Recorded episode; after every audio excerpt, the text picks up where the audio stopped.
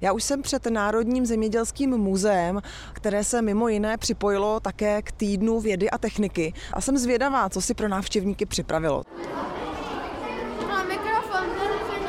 Teď jsem právě na schodišti minula skupinku dětí. O jedno patro výš jsme si povídali jakoby o rybnících a tak, a jak to tam vlastně celý funguje.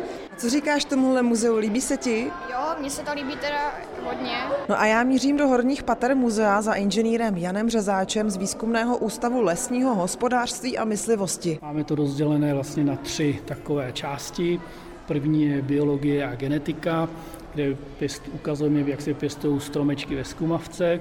Máme Národní banku explantátů a osiva, což je vlastně program pro záchranu vzácných a ohrožených druhů našich lesních dřevin. Já bych se u toho zastavila, to je docela zajímavé i na oko. To jsou opravdu jednotlivé stromečky nebo rostlinky ve skumavce.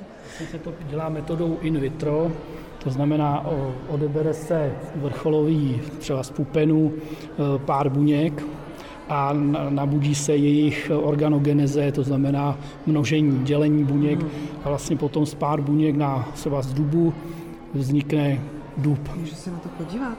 A to je, není to v klasické vodě, je to v nějaké gelové tekutině? Je to, je to živný rostok.